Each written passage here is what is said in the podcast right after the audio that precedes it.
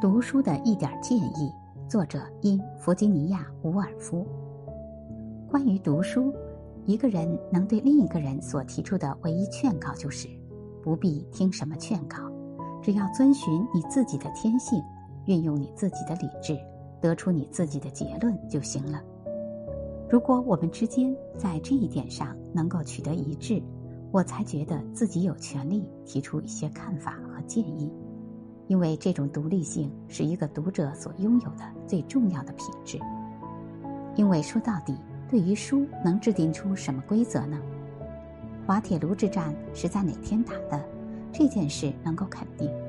但是《哈姆雷特》这部戏是不是比《李尔王》更好呢？谁也说不了。对于这个问题，每个人只能自己拿主意。要是把那些身穿厚皮袍、大礼服的权威专家，请进我们的图书馆，让他们告诉我们该读什么书，对我们所读的书固定出一定的价值，那就把自由精神摧毁了。而自由精神才是书籍圣殿里的生命气息，在其他任何地方，我们都可以受常规和惯例的束缚，只有在这里，我们没有常规和惯例可循。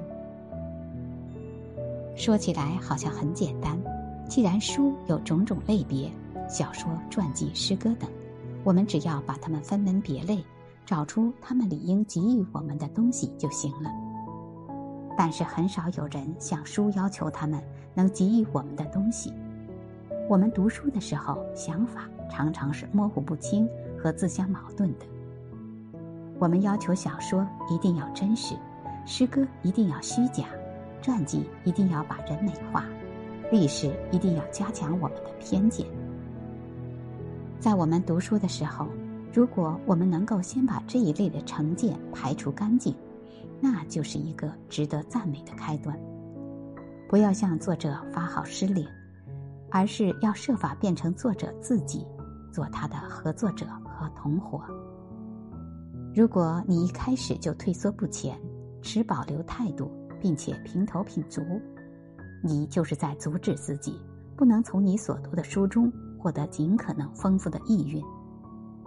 但是，只要你尽可能的敞露你的心胸，那么书一开头的曲曲折折的句子中，那些几乎察觉不出的细微征兆和暗示，就会把你带到一个与任何人都迥然不同的人物面前。沉浸于这些东西之中，不断的熟悉他们。很快，你就会发现，作者是在给予你，或者试图给予你某种远远更为明确的东西。